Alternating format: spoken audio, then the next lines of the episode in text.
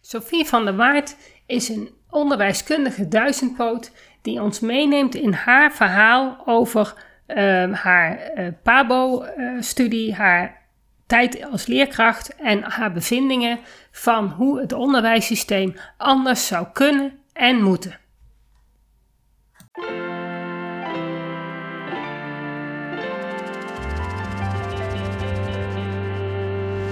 Welkom bij de Beelddenkers podcast. Ik ben Natasja Esmeijer van Beeldig Brein en de schrijfster van het boek Beelddenkers als kwartjes vallen. Ik neem jullie mee in de wereld van de beelddenkers. Beelddenkers zijn creatieve, intelligente en zorgzame mensen, maar ze hebben moeite met onze vluchtige, snelle maatschappij. Dat begint al op school en het werkt door in het werkende leven. Ik ga in gesprek met leerkrachten, ouders van beelddenkers en met de beelddenkers zelf natuurlijk.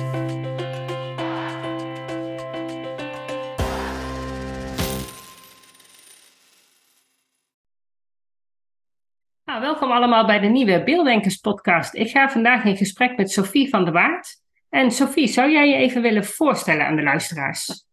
Ja, natuurlijk. Goedemorgen Natasja. Leuk dat ik hier mag komen. Ehm, mijn naam is Sophie van der Waard. Ik ben projectleider in het onderwijs. Op dit moment ben ik een uh, voorziening aan het opzetten voor het samenwerkingsverband Roosendaal voor langdurige hoogbegaafde thuiszitters. En ik heb hiervoor een heleboel andere dingen gedaan. Ik ben begonnen voor de klas. Ik heb een huiswerkinstituut gehad. Ik heb uh, een uh, aantal vestigingen van parttime hoogbegaafde onderwijs opgezet. En ik heb net een uh, tweede boek uitgegeven. De eerste was de basisschoolbundel en deze heet De Wereld van Juf Sophie. En die gaat onder andere over het praktijk VWO, waar we het vandaag over gaan hebben. Um, en daarnaast, wat doe ik allemaal nog meer? Ik ben onderwijscolumnist voor taal. Zo hebben wij elkaar gevonden volgens mij. Um, ik post graag dingen op LinkedIn. En in het najaar komt er een documentaire uit over uh, een van mijn laatste projecten. En die heet De Utopie van Sophie. Zo. Ja, Hoe dus komt het dat je zoveel uh, projecten kunt doen tegelijkertijd? Ja, uh, ik heb ADHD, dus alle dagen heel druk. Ja. dat geldt zeker voor mij en voor alle activiteiten die ik doe. Dus, ja. Alle dagen heel effectief, denk ik, eerlijk gezegd. Ja. ik heb goede, goede copingstrategieën uh, ontwikkeld in de, de, loop van mijn leven. Niet ja. altijd zo geweest. Nee, dat zal niet. Maar ja, je doet wel echt heel veel. En het leuke is dat het wel allemaal over het onderwijs gaat. En ja. juist, nou ja, ook over onze doelgroep. Uh, uh, toch ook wel de, de, de kinderen die niet passen in het standaard onderwijs. Ja, dat is denk ik de rode draad in mijn onderwijscarrière. Ik, vind, ik word meest aangetrokken door kinderen die niet in de reguliere stroom van 80% van de leerlingen passen. En of ze nou aan de bovenkant of aan de onderkant of links of rechts uit de bocht vliegen of er is iets aan de hand.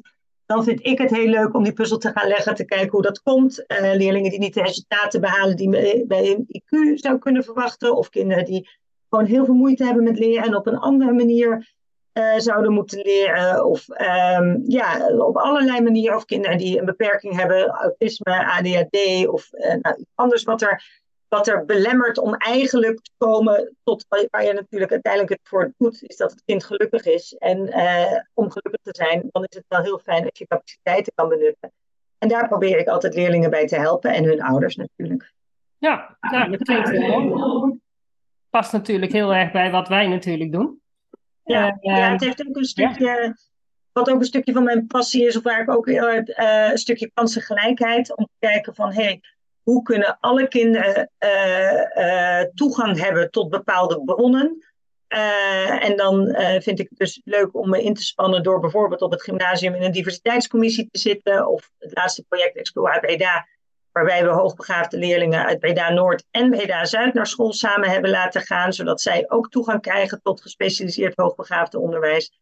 Dat is ook nog een, ja, een stukje passie van mij. Van, dat kinderen met gelijke capaciteiten ook op een gelijke manier kansen kunnen pakken in het leven. En ik weet wel dat het nooit helemaal zo zal zijn, want er zijn zoveel verschillen. Uh, maar dat je daar wel in ieder geval probeert een kleine bijdrage aan te leveren. Dat je die ja. verantwoordelijkheid ook voelt als, uh, als je het onderwijs kijkt. Ja, ja want uh, mijn, mijn uitleg van kansenongelijkheid in het onderwijs is natuurlijk aan de ene kant inderdaad de draagkracht van je ouders. Maar ja. natuurlijk ook de andere kant van hoe passend is het onderwijs. Als het onderwijs niet past bij hoe jij leert, ja, dan heb je, sta je sowieso met 3-0 achter. Dus heb je helemaal geen uh, kansengelijkheid. Klopt. Nou ja, en dat zie je ook. Mijn subthema of mijn, uh, mijn specialisatie is hoogbegaafdheid. Ehm, leerlingen die hoogbegaafd zijn, die krijgen eigenlijk niet, die krijgen eigenlijk bijna geen onderwijs. Nee. Want um, ze lopen soms twee, drie jaar voor op de lesstof. Dus ze zitten eigenlijk gewoon hun tijd uit. Dus die leerlingen die hebben ook echt op onderwijs, op uitleg, op nieuwe dingen leren. En nou ja, dat gebeurt dan niet. Dus nou ja, dat is ook eigenlijk een stukje kansengelijkheid. Wat ik heel vaak zie zelfs bij kleuters, hoogbegaafde kleuters, is dat ze zelfs vanuit school zoiets hebben van, goh, laten we nog maar een jaar extra kleuteren, want hij laat nog niks zien.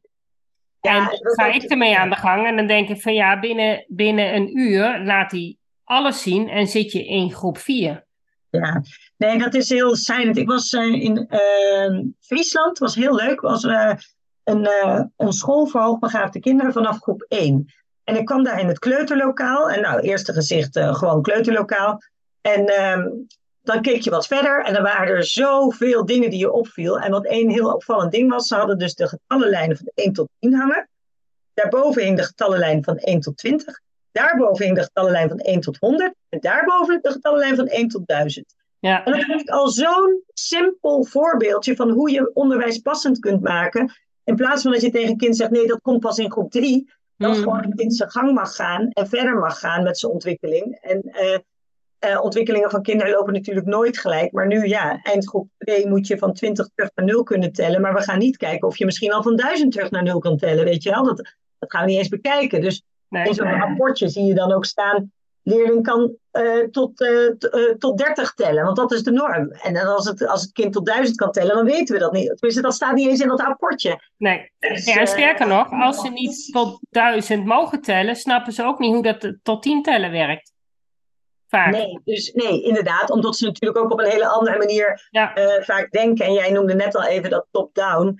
Ik hoorde laatst ook weer een, uh, een, moeder die zo gefrustreerd was, want de leerling die moest onder elkaar rekenen. Um, en, maar dat kind die kon, die kon eigenlijk gewoon al een heleboel stappen overslaan. Maar ja, dat was natuurlijk niet de bedoeling. Dus dan, ja, dan krijg je dan toch echt van die leerkracht te horen van nee, hij moet eerst alle stapjes dit en dat. Terwijl het kind al gewoon eigenlijk perfect rekent op de manier zoals je het uiteindelijk wil hebben. Ja. En dan gaan we daar toch nog heel veel tijd aan besteden en dat kind frustreren. Uh, om, om te zorgen dat hij dat daardoor heen, door die mal heen geperst wordt. Ja, en dat is gewoon heel erg jammer. Maar... En dat is heel schadelijk ook. Ik heb ook een leer, leerlingen gehad die inderdaad best wel, die had dyscalculie, ze heeft dyslexie. Uh, nou, het IQ is vrij normaal, maar dus ze heeft ook geen overcapaciteit. Maar als ze dat bij mij aan het rekenen was, dan kon het gewoon in hem onder elkaar zetten. Dus daar waar je naartoe wil, kon ze dat prima. Maar juist door al die tussenstappen liep ze helemaal vast. En ja. liep ze echt een trauma op. Klopt. Sowieso, hè, dat, dat met die moderne, dus uh, uh, dat blokrekenen en zo. Dus als je staartdelingen wil maken. Um, ja, ik snap dat je, dat, dat je dat voor het getalbegrip bij sommige leerlingen wil doen. Maar sommige kinderen die juist weer heel veel moeite hebben met, met leren, die worden door al die tussenstappen enorm verward. Eerst gewoon een goede staartdeling aan, dan gaat het ja. gewoon niet mis. Ook met cijfer en tekenen, weet je wel. Dus heel veel ja, en het grappige is, ja. als ik dan een leerkracht spreek, zeg ik van, goh, maar als ze nou de staardeling mag doen, dan snapt ze tenminste wat ze aan het doen is. Ja, zegt dan die leerkracht, maar ik kan de, de staardeling niet visueel maken. En dan zeg ik, ja, maar die kun je juist heel erg visueel maken. Ja. Alleen die leerkracht heeft dan vaak niet door hoe dat getalsysteem in elkaar zit. En hoe ja. je dat dus visueel kunt aanbieden aan die leerling. Ja. Zodanig dat hij precies ziet wat hij aan het doen is. Ja. En daar zit soms ook nog een discrepantie. Ja, dat en, de, de en, kennis en, van de leerkracht niet altijd. Ja, dat sowieso. En daarbij, kijk, leerkrachten weten vaak gewoon ook niet de kerndoelen uh, van het onderwijs. Dus die houden zich heel erg vast aan de methodes die werken dan in hun hoofd met de toetsen die op de methodes gevraagd worden. Terwijl het gaat natuurlijk, die, die, die methodes zijn gemaakt om de doelen te behalen.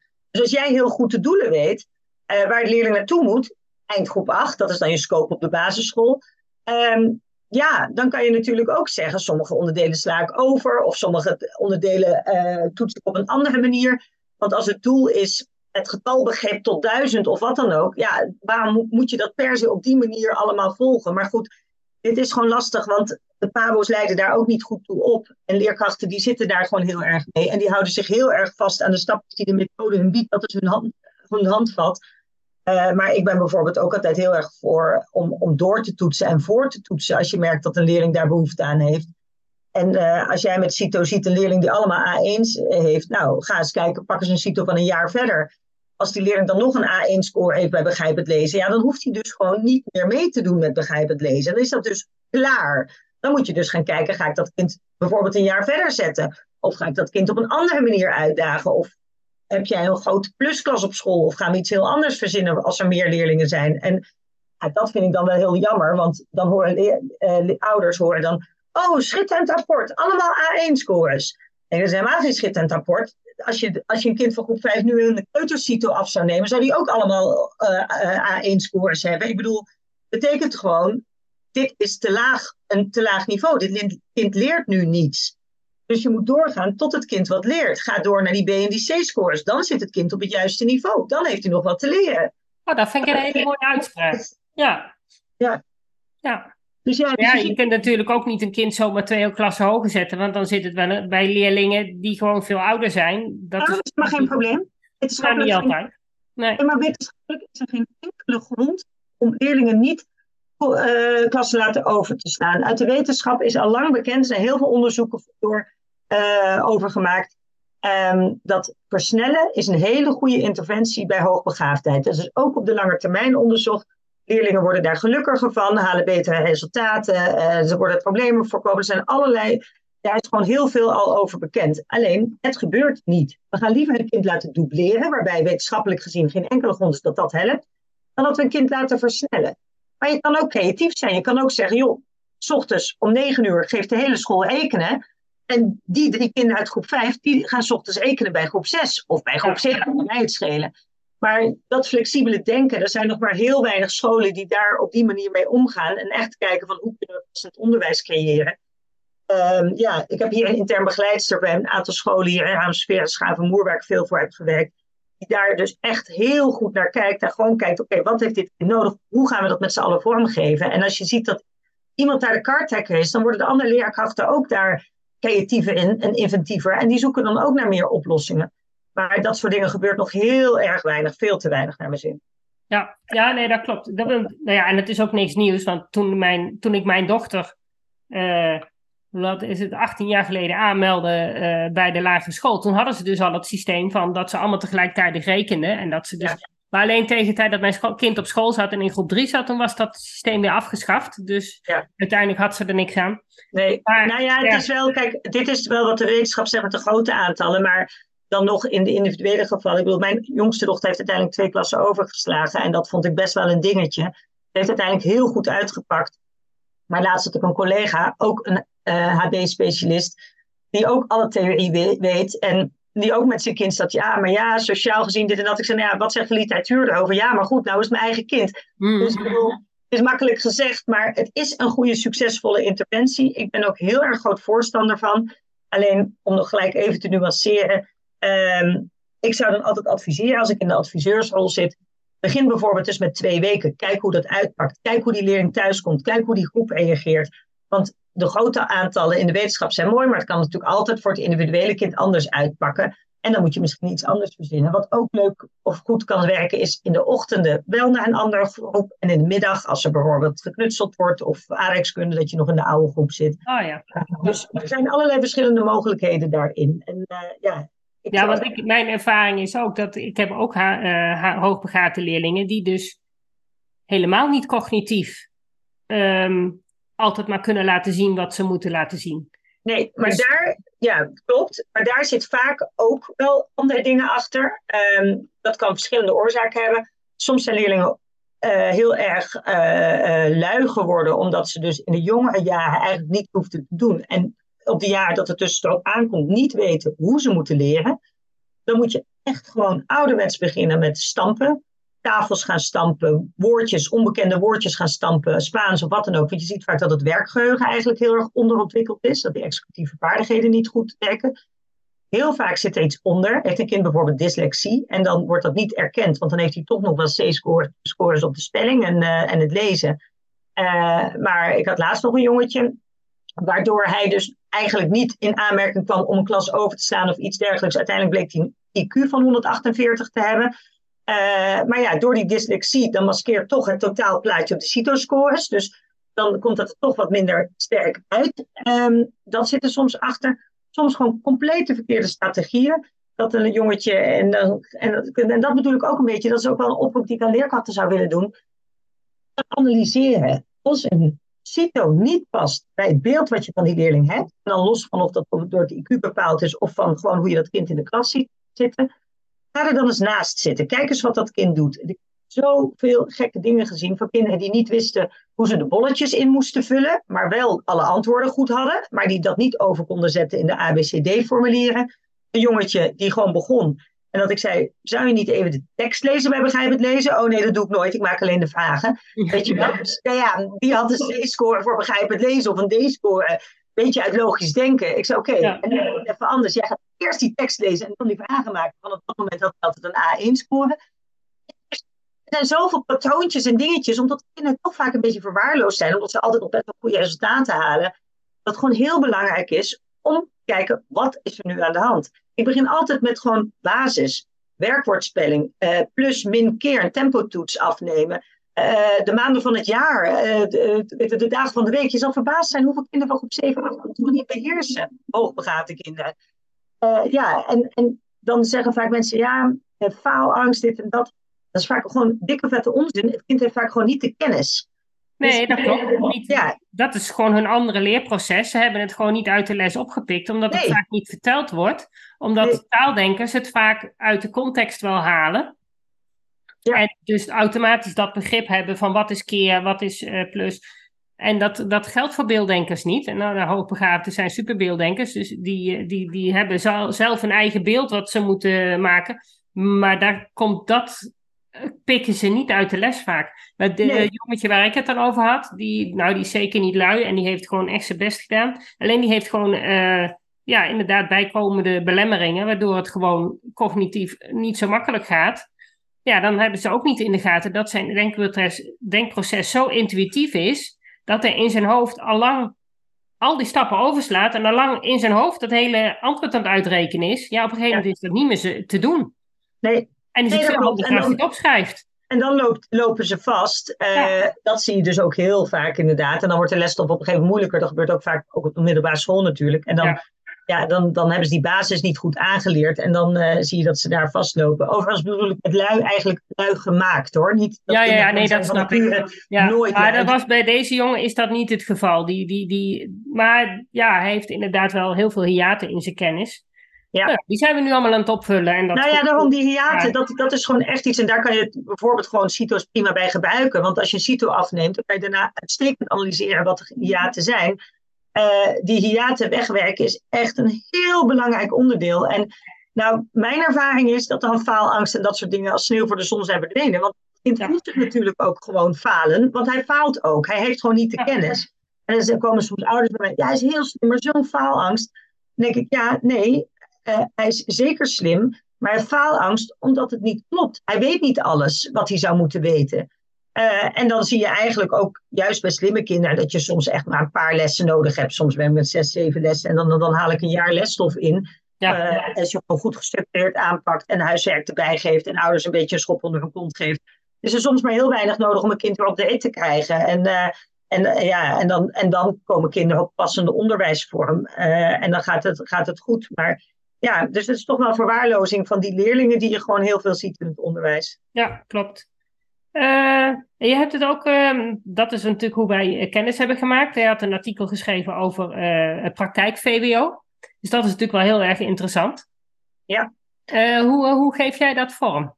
Nou, um, ik geef het nog geen vorm. Ik zoek nog een nee? bestuurder die dat met mij gaat vormgeven. ja. ik moet wel zeggen, in mijn nieuwe project heb ik dat dus wel gelukkig een beetje vorm kunnen geven. En die rector staat er ook voor open. Dus Michiel, als je dit hoort, we gaan er in het najaar over verder praten. maar um, mijn idee daarvan is dat er heel veel leerlingen zijn. Ik was zelf dus ook een leerling. Wel makkelijk kunnen leren, maar die niet per van leren houden. Die dus veel meer met hun handen willen werken.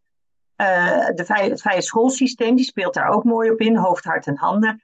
Alleen bij de vrije school is het weer MAVO, HAVO, VWO bij elkaar. En dat is vaak voor leerlingen die heel makkelijk kunnen leren, is dat gewoon lastig. Want uh, de, de stof wordt gewoon niet op het passende niveau aangeboden.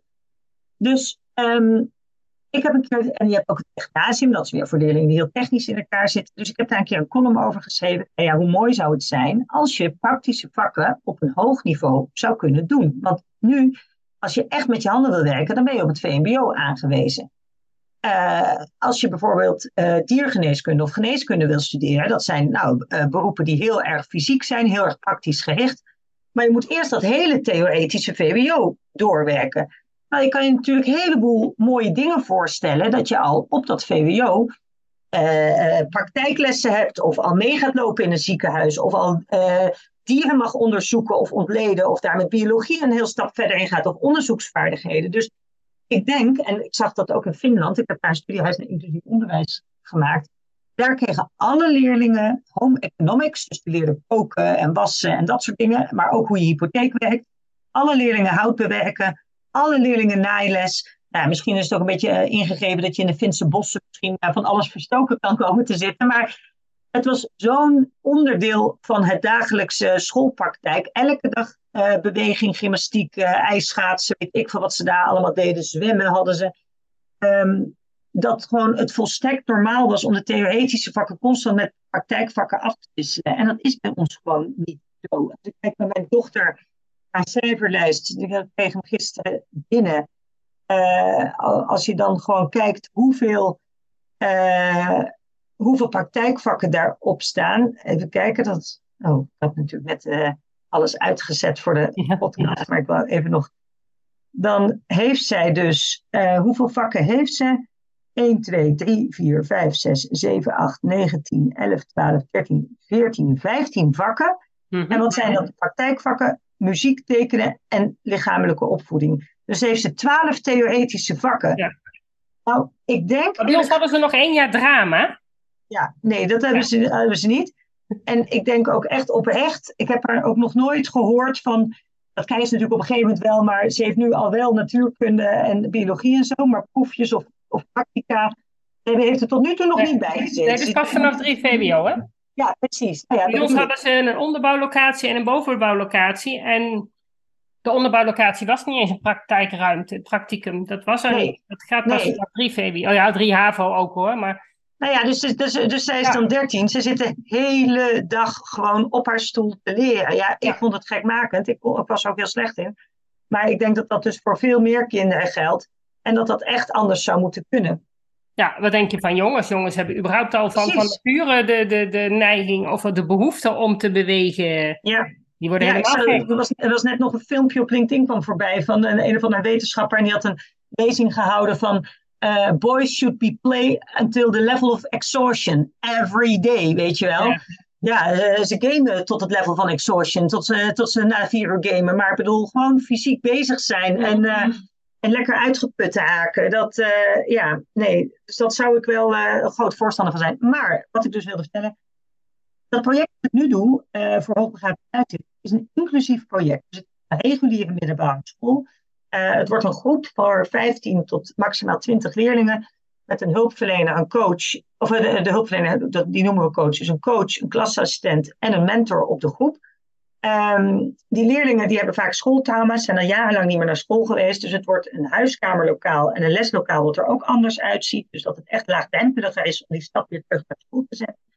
En wat het mooie is, want het is op het Markland College in Oudenbos, daar hebben ze VMBO-onderwijs met praktijk. Dus het leuke is dat we dus vakken kunnen aanbieden als techniek, bakken, uh, weet dat, uh, bouwen, dat soort dingen.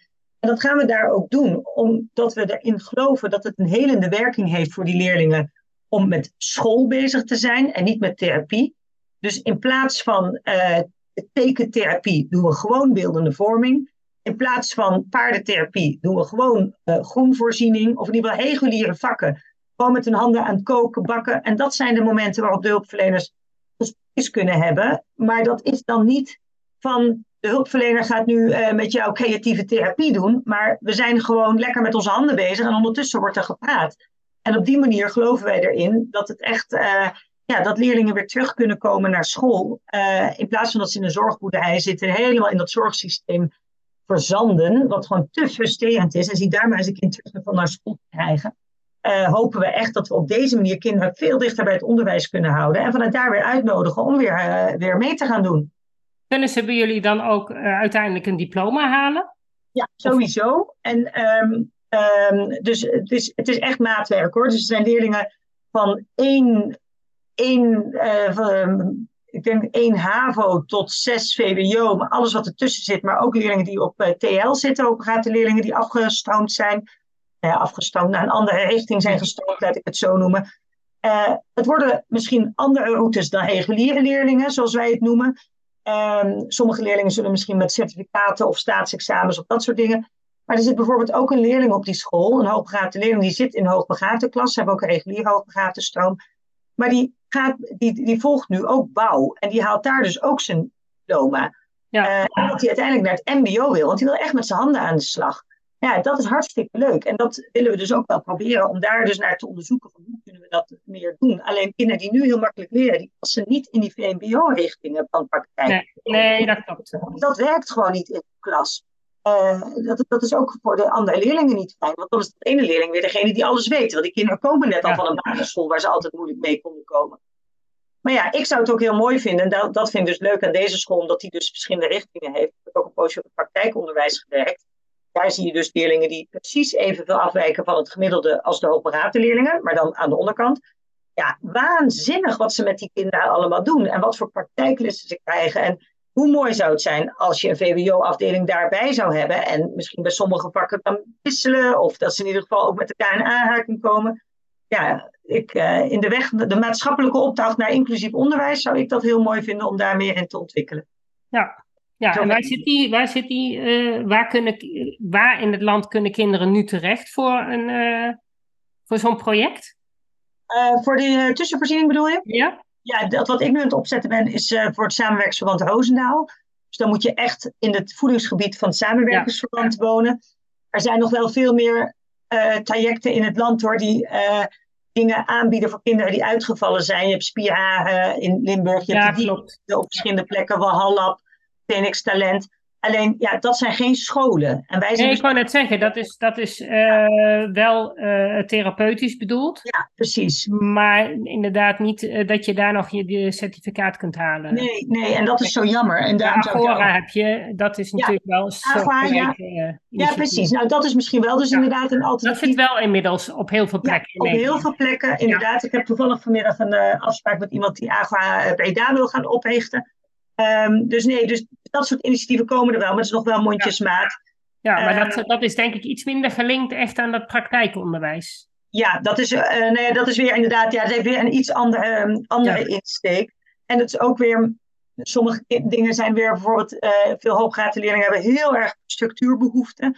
Um, dus dat is dan eigenlijk ook weer een andere insteek dan bij AGA, waar dan ook weer... Nou, AGA heb ik al een keer een podcast over over gehad. Dus als mijn luisteraars willen hoe dat in elkaar zit, kunnen ze die andere podcast luisteren. Ja. ja. Ja, zeker. Nee, maar ik vind het uh, op zich uh, ik vind het een heel goed initiatief. Omdat het is alleen jammer, het zou natuurlijk nog mooier zijn. En dat is natuurlijk ook jouw doel, denk ik wel. Om dat in het reguliere onderwijs aan te bieden. Zeker, nou ja, misschien niet die eerste drie jaar. Die staan misschien al een beetje vast en die zitten al heel erg vol. Nou zouden ze daar natuurlijk best wel wat meer praktijkvakken bij in kunnen stoppen. Uh, of, ja, vooral uh, de vakken die je al hebt, ja. kan je denk ik veel praktischer uh, dat, inrichten. Dat Waarom moet ook alles ook. zittend op een stoel in een klaslokaal? Nou, tegenwoordig, ik bedoel, dit is een beetje gechargeerd natuurlijk. Hè? Mm. Mijn, dochter moet ook heus wel eens filmpjes opnemen voor Spaans, waarin ze gesprekjes... Zelfs voor Gim, hè? Ja, Zelfs zeker. Ja, dus, precies, ja, en voor, voor, voor, voor Frans inderdaad. Het wordt ja. wel vaak veel meer digitaal. Maar ja, dat is dan allemaal weer digitaal. Precies. Weer maar wel digitaal. dat ze aan de gang moeten, dat klopt. Ja, inderdaad. Maar goed, Ja. daarin, ja, ik zou denken, we hebben bijvoorbeeld ook ja, internationaal onderwijs. Hoe leuk zou het zijn ook als je met die leerlingen zou mengen voor de talen? Of weet je, en eh, eh, sowieso zou ik veel meer voorstander zijn voor uitwisselingen op de scholen met buitenlandse leerlingen, met gastgezinnen, dat soort dingen. En Ja, ja maar dat is per school verschillend. Weet dat we hier in Doetinchem hebben een school die dat al jaren doet. Die hebben standaard verplicht. Er zijn scholen Ja. die dit allemaal doen en er zijn Ja. allemaal dat soort initiatieven. En sinds ik met dat praktijk VWO bezig ben, want die column ging helemaal viral, ehm, zijn er ook wel een paar mensen en scholen die mij benaderd hebben van hey, wij doen wel zoiets ge- soortgelijks. Maar dat zijn natuurlijk allemaal kleine, eh, ja, particuliere initiatiefjes, wat heel mooi is. Maar nou ja, ik zou dat dus veel meer groot Ja, dit was dan wel gewoon regulier hele grote scholen hoor. Maar, ja, dat wel, maar ik bedoel, het is nog steeds meer in Doetinchem. ik bedoel, ja. ik heb ook gehoord van een school die bijvoorbeeld bakkersopleiding op hoog niveau aanbiedt, ergens boven Amsterdam. Ja. Superleuk, maar dat is dan op één plekje, weet je, dat bedoel ik meer. Van, ja, bij ons hadden ze bijvoorbeeld filosofie. Ook heel leuk, maar er zijn maar tien scholen in Nederland die filosofie als, uh, als vak aanbieden. Ja, klopt. Ja. Dus, ja. ja. En, dat, en dat, mijn dochter vond dat geweldig. Die vond het echt zo fijn. Ja. Ja, en, ziet eigenlijk... en ze had echt zoiets, daar kan ik wat mee. Als je, ziet, als je het hebt over passend onderwijs. Uh, kijk, in Finland heb je dus geen keuze naar welke school je gaat. Maar op de scholen is een heel breed palet aan aanbod, zeg maar. Mhm. Bij ons is het andersom. Je hebt gewoon 100% vrije keuze om welke school je gaat. Maar elke school is weer anders. Ja. je ziet wel, om, om uh, passend onderwijs te kunnen aanbieden, heb je wel veel verschillende keuzes nodig eigenlijk. Omdat elke leerling weer zo anders is. Uh, en ik snap ook echt wel, de leerlingen waar wij het nu over hebben, de kinderen die uitvallen, dat is een minderheid. Hè? Dus er gaan heel veel kinderen, die kunnen prima door die gewone uh, betaalbare, efficiënte mal die wij in Nederland hebben bedacht. Want anders kunnen we het natuurlijk niet betalen. Eén docent, 25 leerlingen. Uh, en dan gewoon hup, in vijf of zes jaar een HAVO of een VWO-diploma of een VMBO-diploma. Um, dus ik snap wel, dat aspect snap ik wel. Maar daar zit dus altijd een groep bij. En alleen al dus de kinderen die naar praktijkonderwijs gaan of de leerlingen die hoogbegaafd zijn. Maar uh, daar zit dus ook nog gewoon een andere groep bij die daar niet in passen en die dus niet in dat gewone reguliere systeem goed mee kunnen komen. En daarvoor heb je gewoon differentiatie nodig.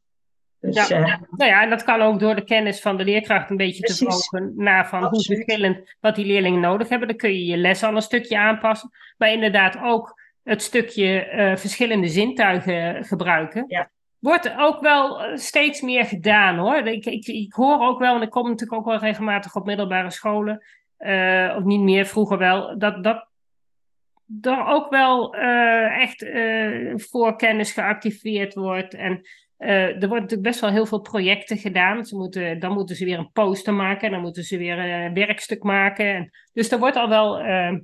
ja, maar daarin is dus het is alleen maar plus. Ja, en het, is, is ook veel.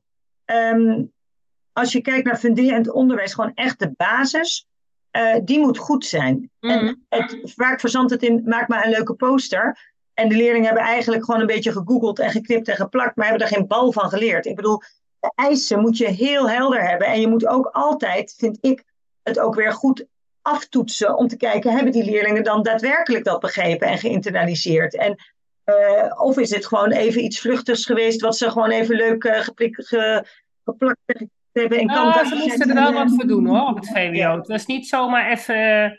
Ze moesten er echt wel wat voor doen. Ja, nee, ik bedoel nu eh, eigenlijk maar, vooral, eigenlijk, denk ik, meer aan de PO-projectjes die ik vaak zie voorbij mm. komen. Daar, uh, daar is dan, dan is dan wel vaak dat ik denk, ja jongens, op die manier uh, schiet het doel wel redelijk voorbij. Als we echt willen dat kinderen uh, kennis opdoen, en dan moet, daar hoort ook altijd instructie en lesgeven bij, van iemand ja. die er meer over weet. Dus die rol van die docent is daar gewoon onmisbaar. Hmm. Um, dus nou ja, dat, dat zijn ook nog wat dingen waarvan ik denk, oei oei oei, dat gaat niet altijd zoals ik het graag zou willen zien. Nee, nee, nou ja, goed, dat, uh, ik denk ook dat elke leerkracht dat een beetje, en docent ook voor zichzelf een beetje moet rechtvaardigen hoe hij lesgeeft. Ja. Dat is natuurlijk iets wat je ook een stukje autonomie in zou moeten hebben, denk ik. Als Zeker, je moet je eigen stijl ook ontwikkelen en ja. daarbij zoeken. Maar opleiding is daar wel heel essentieel bij. dat je als leerkracht je blijft ontwikkelen. En het gekke is dat we dus, wij geven leerlingen les. We zijn de hele dag bezig met ontwikkeling. En uh, op heel veel scholen wordt het ontwikkelbudget voor de leerkrachten nooit opgemaakt omdat de helft van de leerkrachten überhaupt geen opleidingen meer doet of geen cursussen of dat gewoon niet, weet je wel. we hebben nog een hele mooie kernopleiding in de aanbieding. Dus als okay. er nog een leerkracht zit met het budget over, dan kan die uh, voor kan die gewoon bij ons komen en dan krijg je echt, dan weet je precies na de opleiding van wat jij met leerlingen kunt doen en uh, waarom zij niet in het onderwijs passen. Nou, kijk aan, kijk aan, dat is een goede inspiratiebron. Maar ja, ja dus weet je, en dat, bijvoorbeeld ook die studiereis naar Finland. leerkrachten kunnen dat doen, hè? gewoon een studiereis naar het buitenland. De, veel scholen hebben 500 tot 800 euro per jaar budget. Nou, spaar je het uh, twee jaar op en, en, leg je er een paar honderd euro bij. Dan kan je dus dat een aantal, uh, aantal dagen doen. Het is zo inspirerend om andere plekken te zien. Ik heb ook een studiereis ja. gemaakt naar scholen in Amerika. En Maar ja, goed, ga, ga ook in, in kijken wat er in Nederland allemaal al is. Hè? Want er zijn natuurlijk al ontzettend veel initiatieven en heel veel kleinere scholen vaak, die best wel hele mooie dingen doen. Ja, we zijn uh, met elkaar leren. Ja, we zijn de eh, vorige twee weken geleden en twee maanden geleden zijn we met het samenwerkingsverband Roosendaal zijn we samen met het VSO, dus het, voort, het gespecialiseerd voortgezet mhm. onderwijs, twee middelbare scholen, de bovenschoolse voorziening voor leerlingen die echt helemaal uitgevallen zijn. Uh, en het samenwerkingsverband zijn we in een bus door Nederland gegaan. En toen hebben we dus allerlei initiatieven bezocht voor hoogbegaafde thuiszitters. In Corderius Amersfoort zijn we geweest, waar ze een soort uh, uh, lab-situatie hebben, waar zowel leerlingen even een soort time-out kunnen en dan een uh, O-box, O-blocks project kunnen werken of iets met muziek kunnen doen of wat dan ook. maar we zijn ook bij, bij Plein 013 geweest in Tilburg. Daar hebben ze ook een heleboel tussenvoorzieningen en, en, en dingen voor, voor leerlingen die uitvallen. We hebben ook bij Phoenix Talent geweest. We zijn bij Digibende geweest. We zijn in, in Amsterdam bij Hyperion geweest. We zijn bij heel grappig bij uh, uh, het Mendeville College geweest in Gouda. Dat is een particulier initiatief waar kinderen op kostschool zitten, hoogbegaafde leerlingen. Dus we hebben zoveel verschillende dingen bezocht ook. En dan hoor je ook echt terug, één zo'n dag, hoe inspirerend dat is. En dan is de investering is één dag met je team. Maar mensen die keren daar jaren op. Van hoe je het out of je box brengt. En dat je denkt, wow, PTA's op het Hyperion, dat, dat doen ze gewoon helemaal individueel. En ze kijken gewoon naar de doelen en dat toetsen ze af. En dat doen ze heel efficiënt. Uh, uh, weet je wel, dus de leerkrachten worden dan helemaal geïnspireerd van, oh, zo kan het ook. We hoeven ons dus niet per se hier en hier aan te houden. De inspectie is oké als we het zo doen, als we het maar communiceren. En nou ja, ik denk dat dat echt uh, wel een hele grote tip is inderdaad. Ga buiten je eigen school kijken. Ga afspreken met andere mensen. Ga dingen uitwisselen. En inderdaad, in Nederland kan dat ook zeker. En, en nou ja, in het buitenland is dat uh, ook hartstikke leuk. Ja, ja, ja. er is zoveel al bedacht. Ja, precies. Kijk je in de keuken bij een ander, daar leer je heel veel van. Ja, dat denk ik ook. Ja. Uh, even kijken, wat, uh, wat doe jij nog meer? Uh, want jij hebt natuurlijk ook je hebt de ervaring uh, voor de klas. Ja. Je hebt de PABO gedaan. Ja. Wat, wat vond je daarvan? Uh, ja. je daar ook artikelen over schrijft? Ja, ik had daar best wel slechte herinneringen aan aan de PABO. En toen laatst kwam ik mijn cijferlijst van de PABO tegen. En dacht ik, oh, er waren nog best wel nuttige vakken die ik toen heb gehad. Maar ik kan me er niks van herinneren. Oh. ja, ik zat op een, uh, op een PABO met een soort voorkeur voor digitalisering. Dus wij moesten altijd alles in hele ingewikkelde portfolio's inleveren. Maar ik weet nog wel bijvoorbeeld uh, uitleg over hoe het smartboard werkte. Dat zat er niet bij. We moesten gewoon nog op een kijkbord moesten wij gewoon uh, schoonschrijven, zeg maar. Um, en terwijl op de eerste school waar ik werkte, hadden ze al overal al smartboards. Dus ik vond het voor mijn gevoel en voor wat ik me ervan herinner en wat ik er toen van vond, vond ik het heel weinig toegepast op de praktijk. Mm -hmm. uh, en de vakken die dus wel eigenlijk toegepast waren, net als pedagogiek en dat soort zaken, um, dat zei me toen nog niet genoeg, omdat ik nog niet, geen ervaring had. Dus uh, nu terugdenkend, denk ik van ja, wij hebben wel les gehad over, over bepaalde uh, gedragsmatige componenten bij leerlingen en zo. Maar ja, als je net voor de klas staat, je hebt gewoon één bij van leerlingen voor je. Je hebt nog geen individuen voor je. Daar ben je nog helemaal niet aan toe. En waar heb je wel echt behoefte aan, is uh, uh, hoe werkt een Parnassus-systeem? Of hoe voer ik CITO's in? Hoe analyseer ik CITO's? welke CITO's zijn er? Wat zegt dat allemaal? En dat werd allemaal niet gegeven. Dus ik zou die opleiding, en misschien, ik heb de tweejarige deeltijdvariant gedaan, misschien is het in de vierjarige anders. Ik zou die opleiding eigenlijk in die eerste jaren veel meer op echt van wat kom je nou tegen in de lessen en, en, en wat is dan de praktijk die je nodig hebt. Uh, ik heb echt het gevoel dat ik alles op mijn stages leerde van, van mijn collega's. Uh, ik weet nog, het eerste jaar toen had ik een eindcito afgenomen in januari. Niemand had mij verteld dat het twee cito's waren. Ik had geen idee. En toen had ik die afgenomen. En toen dacht ik, oh, toen keek ik in de kasten dacht ik, shit, hier staat E6 op. En hier staat M6 op. Maar het is nu januari en ik heb net de E6 uh, afgenonomen. En dus ik zo, oh jee, dit betekent vast dat dit eind 6 is. Nou ja, dus toen ging ik naar de directeur. En toen zei ja, wat hadden ze voor scores dan? Ja, bijna allemaal aatjes. En ik, nou ja, dan is niks aan de hand. Voer maar gewoon in. En toen dacht ik, oh, maar wat ga ik nou de rest van het half jaar doen? Want eigenlijk hebben ze nu al die, die die titel afgenomen. Dus Ja, het doel is toch niet een uh, goede score op de CITO, toch? Het doel is volgens mij dat ze iets leren op school. Het doel is dat, dat dus, ze iets kunnen, dat maar... je de kerndoelen haalt. Maar die kerndoelen ja. je af door middel van CITO. Dus als jij... Nee, dat snap ik. Maar ik uiteindelijk dus moeten ze dan gewoon verder in een ontwikkeling, toch? Ja, maar als ik dus de einddoelen van het jaar al gehaald heb in januari... Ja, dan jij dus gewoon hele methodeboek, Ja, dan moet ik dat hele methodeboek nog doorwerken. Terwijl ik al dus. Dat ik al. Nee, precies. Maar dat was dus wel een kwartje wat bij mij toen viel. dat ik dacht, oh, wacht eventjes. Hoef helemaal die lessen niet allemaal meer precies te geven. Die kinderen die kunnen dit allemaal al. Weet je, dit was wel een school in Wassenaar hoor, waar de leerlingen ook wel uh, heel hoog niveau hadden. Maar dat jaar, eh, dat, in die beginperiode, dat heeft mij wel ook op dat pad uiteindelijk van die hoogbegaafdheid gebracht. Omdat ik dus erachter kwam, ja, zo'n methode is voor gemiddelde leerlingen gemaakt. Dat gemiddeld 60% MBOT-niveau nou, dan heb je nog een stroming die daar ietsjes boven zit met een beetje compacte verrijken. Dat is dan een beetje richting HAVO. Maar VWO plus leerlingen, dat past dus helemaal niet. En ook niet leerlingen die, uh, uh, ja, die dus uh, een IQ aan de, meer aan de onderkant hebben. Die zitten alleen maar te worstelen, te worstelen, te worstelen. Ja, en het stuk top-down zit er vaak ook niet in. Ja, dat zit er überhaupt niet in. nee, dus die eerst... een vijfde van de leerlingen die überhaupt anders denkt, of ze nou ja. welk niveau, want die zit aan de onderkant van het IQ, die zit aan de bovenkant ja. en in het midden die komen sowieso niet tot een recht. Nee, nee, nee. Dus daar ben ik me toen gewoon veel meer in gaan verdiepen. En toen ben ik ook die hoogbegaafde specialisatie gaan doen. En nou ja, toen eigenlijk ook gewoon heel veel door casuïstiek om te merken van hé, hey, dit kind leert zo, dit kind leert zo. Uh, en dan aangevuld met die theorie ben ik dus er veel meer achter gekomen hoe dat werkt bij die leerlingen. En uh, ja, zou ik dat dus ook mijn eerste jaar graag over hebben kunnen doen. Ja, ja nee, snap ik. Ja, nou, ik heb natuurlijk de zeevaartschool gedaan. Daar was eigenlijk precies hetzelfde hoor. Je krijgt heel veel theoretische kennis. Je moest hulpsystemen kennen. Je moest elektrotechniek kennen. En wat ga je doen in de praktijk? Sleutelen. Ja. Schoonmaken. En uh, nou ja, of varen. Dan moet je koers in de kaart zetten. En koersen uitstippelen. Dus dat was mijn allereerste taak. Had ik nog nooit gedaan. Op school nooit geleerd. En je staat daar en je had, ik had vijf uur de tijd of zo. En we zouden het kanaal doorvaren van, van Glasgow naar Rotterdam. Ga er maar aan staan. Stond er ja, geen in Ik had het nog nooit gedaan. Nee. Ik had geen idee hoe het werkte. Ja, nou ja, dat, ja. dat mis ik dus heel erg. En dat mis ik heel erg in de opleiding. En laatst moest ik een lezing geven op de PABO over mogelijkheden met, uh, met je PABO-diploma. Want wat je nu veel ziet, is, is leerkrachten die afknappen op de klas, die gaan het onderwijs uit. En uh, nou ja, uh, ik heb eerst een, uh, acht jaar voor de klas gestaan, maar ik ben altijd in het onderwijs gebleven met alles wat ik doe. Omdat dat gewoon nog steeds mijn passie is en ik dat hartstikke leuk vind. En uh, ja, dus ik heb daar toen een lezing gegeven. Ik heb ook voor het ministerie van Onderwijs gewerkt en dus samenwerksverbanden. En er zijn zoveel andere mogelijkheden, ook met de PABO.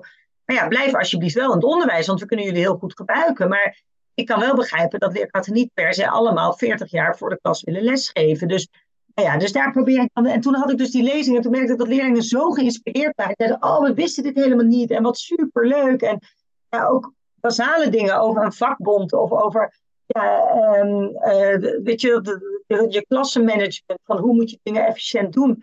Ja, ik heb dat allemaal niet gekregen op Pabo. En ik denk wel dat dat ontzettend uh, veel toe zou voegen voor nieuwe leerkrachten.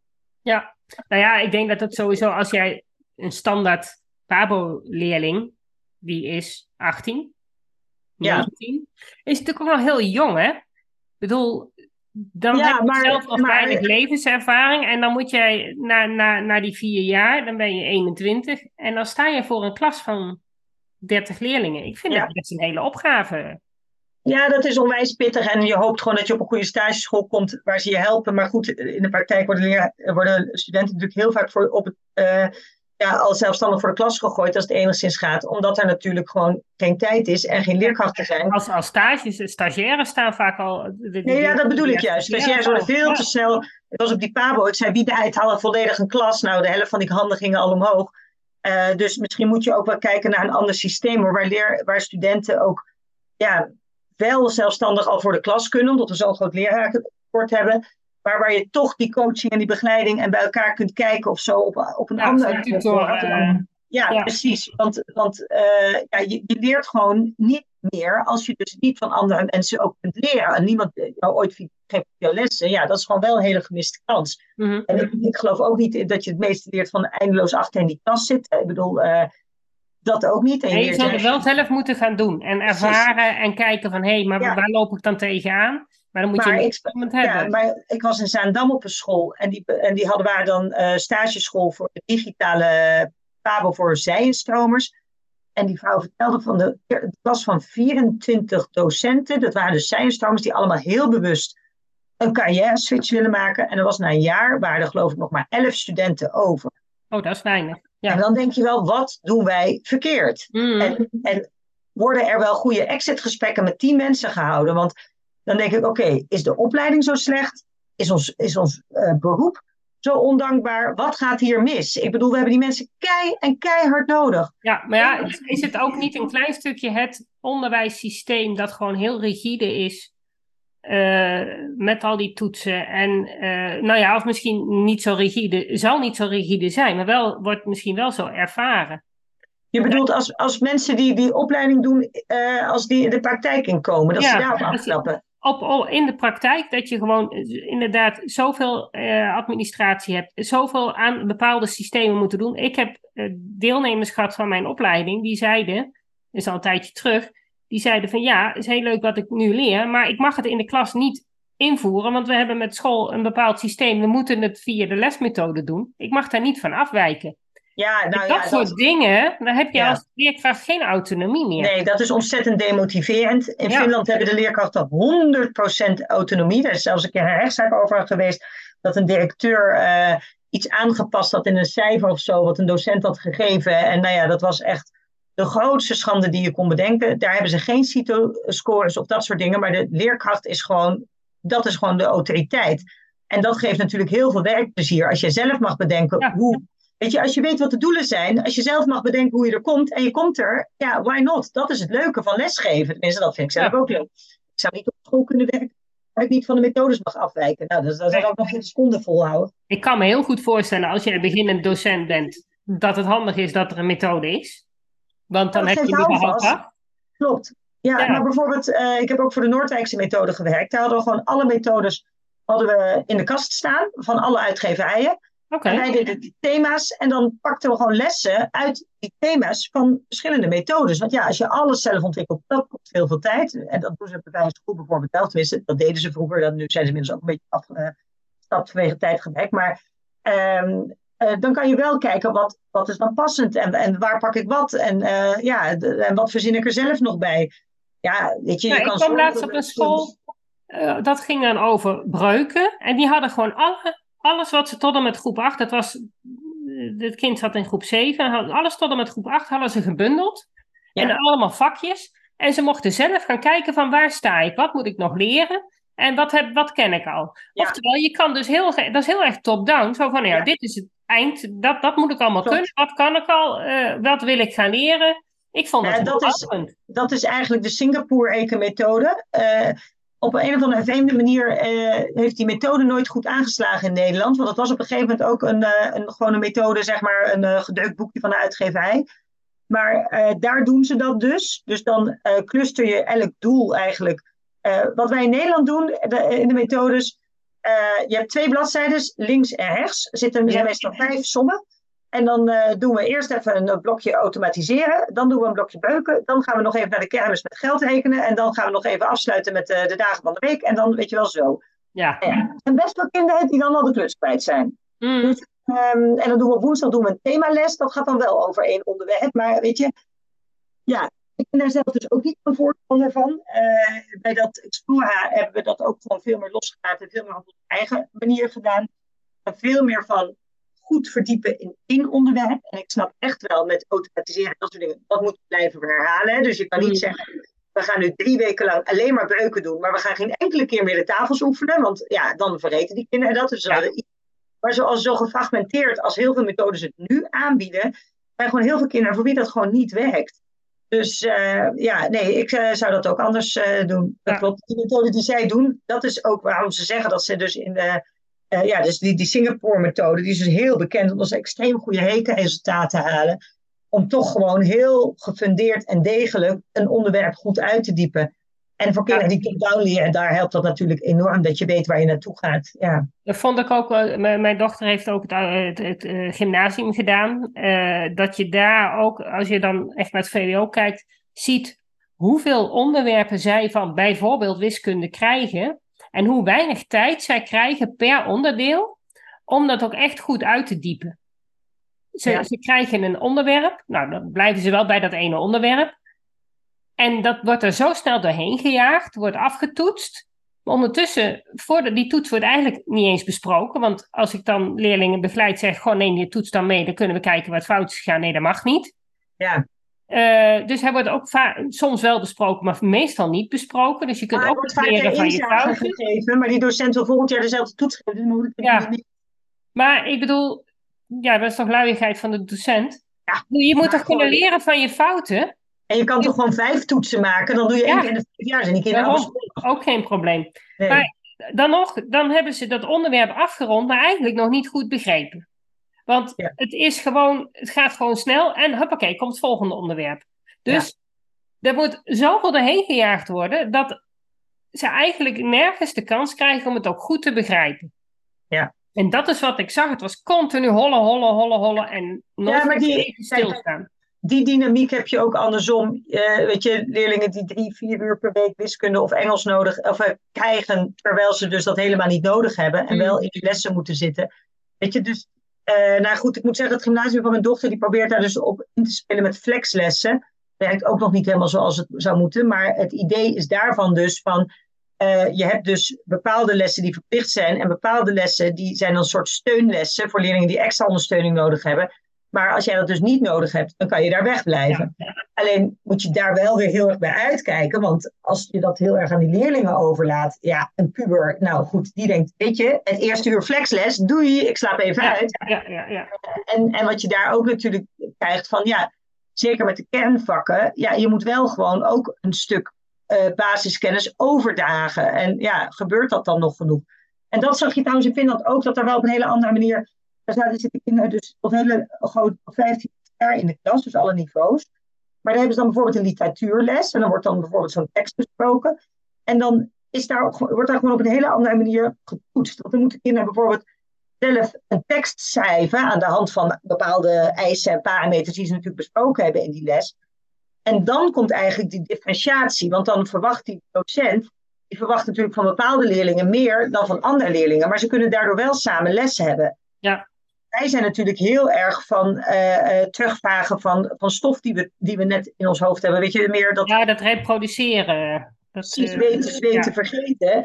ja. Um, ja, de meeste toetsen die je krijgt op de basisschool. Um, dus dan is dat ook veel moeilijker om dat gedifferentieerd de opbrengst te vragen. Ja, dus ik zou daar ook wel voorstander van zijn om veel meer op die andere manier, de normatieve toetsen, er wordt natuurlijk ook nu wel veel over geschreven, uh, ook omdat je daar veel meer de creativiteit mee aanboort. En omdat je ook gewoon een veel hoogwaardiger denkniveau aanspreekt eigenlijk van die Ja, en ook dat stukje creativiteit weer terugbrengt van het zelf moeten uitzoeken, zelf moeten doen zorgt ervoor dat jouw creatieve intelligentie ook aangesproken wordt. En die, dat wordt hier nu niet of minder. Ja, nou ja, nee, inderdaad. Er zijn wel vakken waarbij dat gebeurt, zeker op het VO. Ja, daarom, ik bedoel, kijk, weet je, we chargeren nu, er zijn natuurlijk altijd uitzonderingen, maar als je natuurlijk even door een wazige bril heen kijkt, dan is eigenlijk ons onderwijs de laatste 50 jaar nauwelijks veranderd. Uh, uh, terwijl er gewoon al wel heel veel ook wetenschappelijke inzichten zijn over hoe je dingen uh, zou kunnen veranderen. En aan de andere kant is het ook een soort van uitgehold want onze niveaus van de leerlingen dalen alleen maar. En mm. ik merk ook dat juist die basale dingen, die ik net in het begin ook al noemde, van automatiseren en stampen en gewoon basiskennis, dat dat dan niet goed overgedragen wordt. Dus ja, dus eigenlijk aan twee kanten zie je het vaak misgaan. Ja, klopt. En dat is best lastig om daar uit, uit die, die, die, ja, ja, het systeem zoals het nu eigenlijk in stand gehouden wordt. Ja om dat te doorbreken, is, dat heeft echt durf nodig. En, en, en lef en, uh, en iemand die het doet. En er wordt ook wel op, op kleine schaal wordt dat ook gedaan hoor. Ja, maar er zitten ook heel veel commerciële belangen bij. Want bijvoorbeeld ja. die methodeboeren, die, die, die lesmethodeboeren, die zijn er ontzettend bij gebaat om zoveel mogelijk hapklare uh, brokken al voor te produceren, te drukken en daar heel veel geld voor te vragen. Uh, ik was laatst, moest ik een les geven, moest ik, was ik aan het invallen. Het was geschiedenis of aardrijkskunde. Nou, je, dat ik dat nu al niet meer weet, dat zegt denk ik genoeg. en het was op een smartboard. En ik zei, oh wacht, maar ik moest zo ad hoc invallen. Ik zei, ik heb die les niet voorbereid. Ja, dat maakt niet uit, want die smartboard doet die les. Ik zei, oh, nou, ben benieuwd. Ja. Smartboard, een paar plaatjes, een paar zinnetjes tekst en dan een pijltje. En dan is het dus van, nou, de jagers-verzamelaars, bladen die plaatsen, zie je het van de jagers-verzamelaars. Dan moet je op het pijltje drukken. Nou, volgende, weer. Uh, ze aten dit en dat, weer een plaatje. Het enige wat ik moest doen, was telkens op het plaatje drukken. Vervolgens kwam er een zinnetje, lees de tekst van bladzijde zus en zo. Dus ik zeg, oh, oké, dus ik pak dat boek, wil die tekst lezen. Nee juf, nu moet u op het microfoontje drukken. Ik zei, ja, nou, uh, ik sta hier toch. Ik heb tot nu toe alleen nog maar het kusje gedrukt. Ik wil graag even die tekst voorlezen. Nee, dat zijn we niet gewend. U moet op het microfoontje drukken en dan leest de computer de tekst voor. Dit is gewoon hoe er lesgegeven wordt. Kan ja, nee, hoe, dat kan, dat, dat, hoe, hoe kan het dan dat wij een lerarentekort hebben? Ja, ik bedoel... We kunnen ze zo van de straat plukken, toch? Ja, ja, echt. Dus ik kwam met die leraarkamer in. Ik zei, jongens, wat is dit? Is dit nou ja, dit is dus denk ik ontwikkeld zodat een klasseassistent of uh, nou ja, de conciërge ook les kan geven. Maar ik bedoel, als je ja, elke motivatie uit de leerkracht wil slaan, dan moet je op die manier je methodes ontwikkelen. Ja. Je hoeft niet eens meer de, voor, voor, te beheiden, je hoeft helemaal niks te doen. Je hoeft alleen maar op het plusje te drukken. Ja, echt, ja. dat kan gewoon niet. Ja, ja, ja, ja. Nou ja, uh, neem aan dat jouw project het even anders gaat doen. Ja, zeker weten. Nee, natuurlijk. Maar daar staan ook, weet je, daar staan ook gewoon mentoren die heel gemotiveerd zijn, die heel veel maatwerk gaan leveren. Ja, dat, dat gaat op een hele andere manier. En die, en die hoogbegaafde scholen uh, ja, die ik heb uh, helpen opzetten, daar is het ook.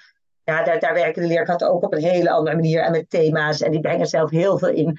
Want dat is gewoon hartstikke leuk aan lesgeven. Dat je heel veel van jezelf kan inbrengen. En, ja, en, maar, maar kun je ook niet, want zeker bij hoogbegaafde onderwijs, uh, veel meer eh, dynamisch ook met de leerlingen zelf. Want die leerlingen, zeker die hoogbegaafde leerlingen, die hebben soms zoveel kennis al over een onderwerp. Ja, meer van elkaar kunnen leren. Ja joh, en dan zijn we aan het programmeren. En dan heb ik me heel goed voorbereid. Heb ik een programmeercursus gedaan. ja. Eerste les, dan is het al van, oh oh, die leerlingen weten meer dan ik. Ja, ja nou ja, maar dan hoef je dat dus niet meer te leren. Maar dan gaan ze ook elkaar helpen. En dan ben je, heb je meer een faciliterende rol. En dat ik net ook... zeggen, dus dan... Ja, maar goed, je moet dan wel zorgen, je moet wel zorgen natuurlijk, is. Dat ja, ja, ja, je moet wel de basiskennis moet je op Ja, en dat de kinderen allemaal een computer hebben en dat je dus het juiste programmeerprogramma uh, regelt en dat ze licentie hebben. En, weet je, en dan ben je meer in de faciliterende rol en dan kun je de kinderen dus loslaten. Uh, en dat kan op zo'n onderwerp wel. Maar dat werkt niet als ze de tafels moeten aanleren. Daar nee, nee, nee, nee, nee, nee. Dus dat, dat, dan, dan moet wel... hoor, uitgebracht. Ja. Nee, dat denk ik ook niet. Nou ja, maar het is wel zo, op het moment dat ze het nut ervan inzien, ja. dan willen ze die moeite wel nemen. Dus dat is ook een belangrijk dingetje. Eerst zorgen dat ze snappen waarom ze dat moeten doen. Absoluut uitleggen. En je kan ook dingen met bewegend leren doen en weet ik van wat allemaal. Maar uh, soms is het ook gewoon de zweep erover en zorgen dat, dat de kinderen uh, ja, het aangaan. En dus we hebben het allemaal over die leerkuilbeladen, die bla. Maar uh, ja, dat betekent soms ook echt gewoon weerstand overwinnen. De eerste les die ik geef altijd als ik bij zo'n open haard geef ik ze een les uh, woordjes Spaans en ik leg niks uit. Ik zeg gewoon, jongens, alsjeblieft, volgende week toets. En de kinderen, nou prima, toets. Volgende week halen ze allemaal een 1, een 2, een 3. Dus ik zeg kapot, huilen. Dit en, ja, ik heb dit vanochtend gewoon nog doorgelezen. Waarom heb ik geen 10? uh, eh, dit hoef ik nooit te doen. Uh, ze zo. Nou, er zijn er altijd wel een paar die wel een hoog cijfer hebben. Dan zeg ik, oh joh, wat vervelend. Ja, het is allemaal niet goed hè. Hoe heb jij dat dan gedaan? Jij hebt wel een goed cijfer.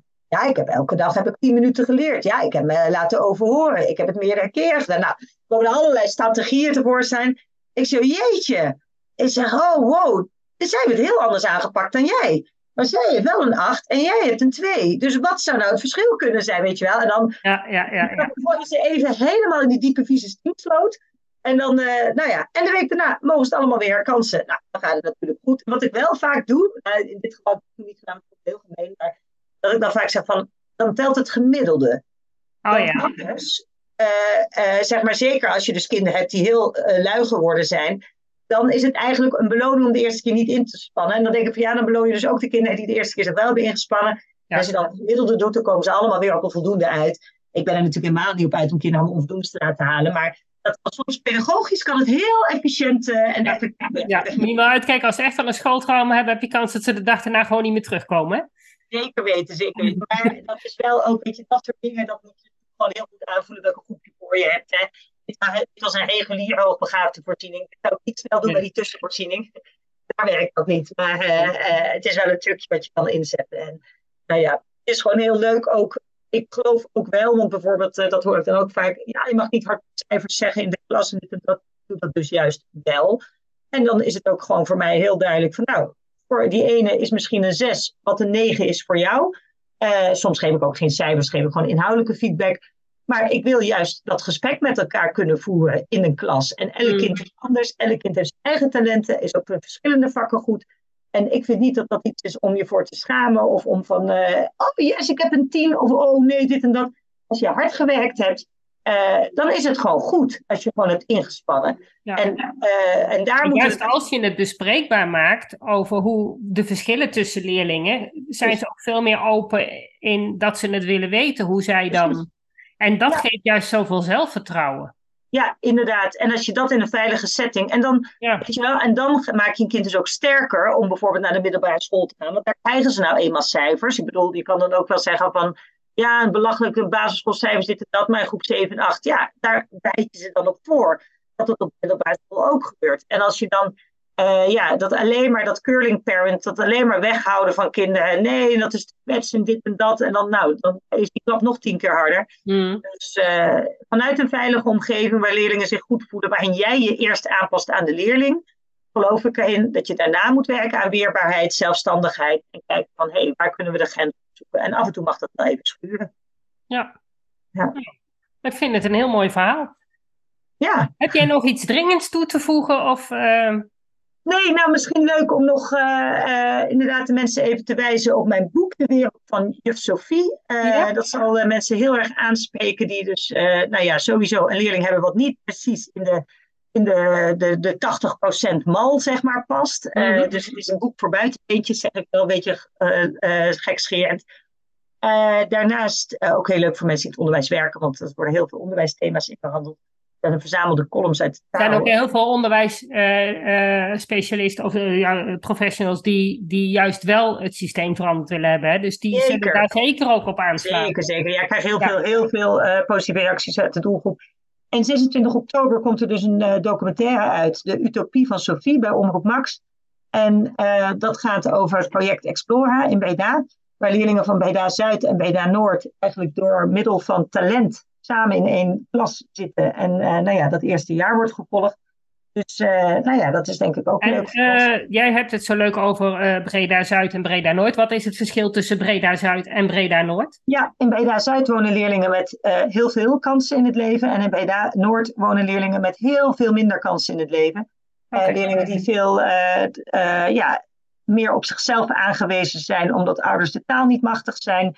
Uh, meer leerlingen met uh, financiële uitdagingen en leerlingen die de weg niet weten in, uh, nou ja, in het leven, dus niet de contacten hebben en de, de routes. Dus daar is school eigenlijk een veel belangrijker bepalende factor voor. En die kunnen dus ook veel meer toevoegen, die docenten.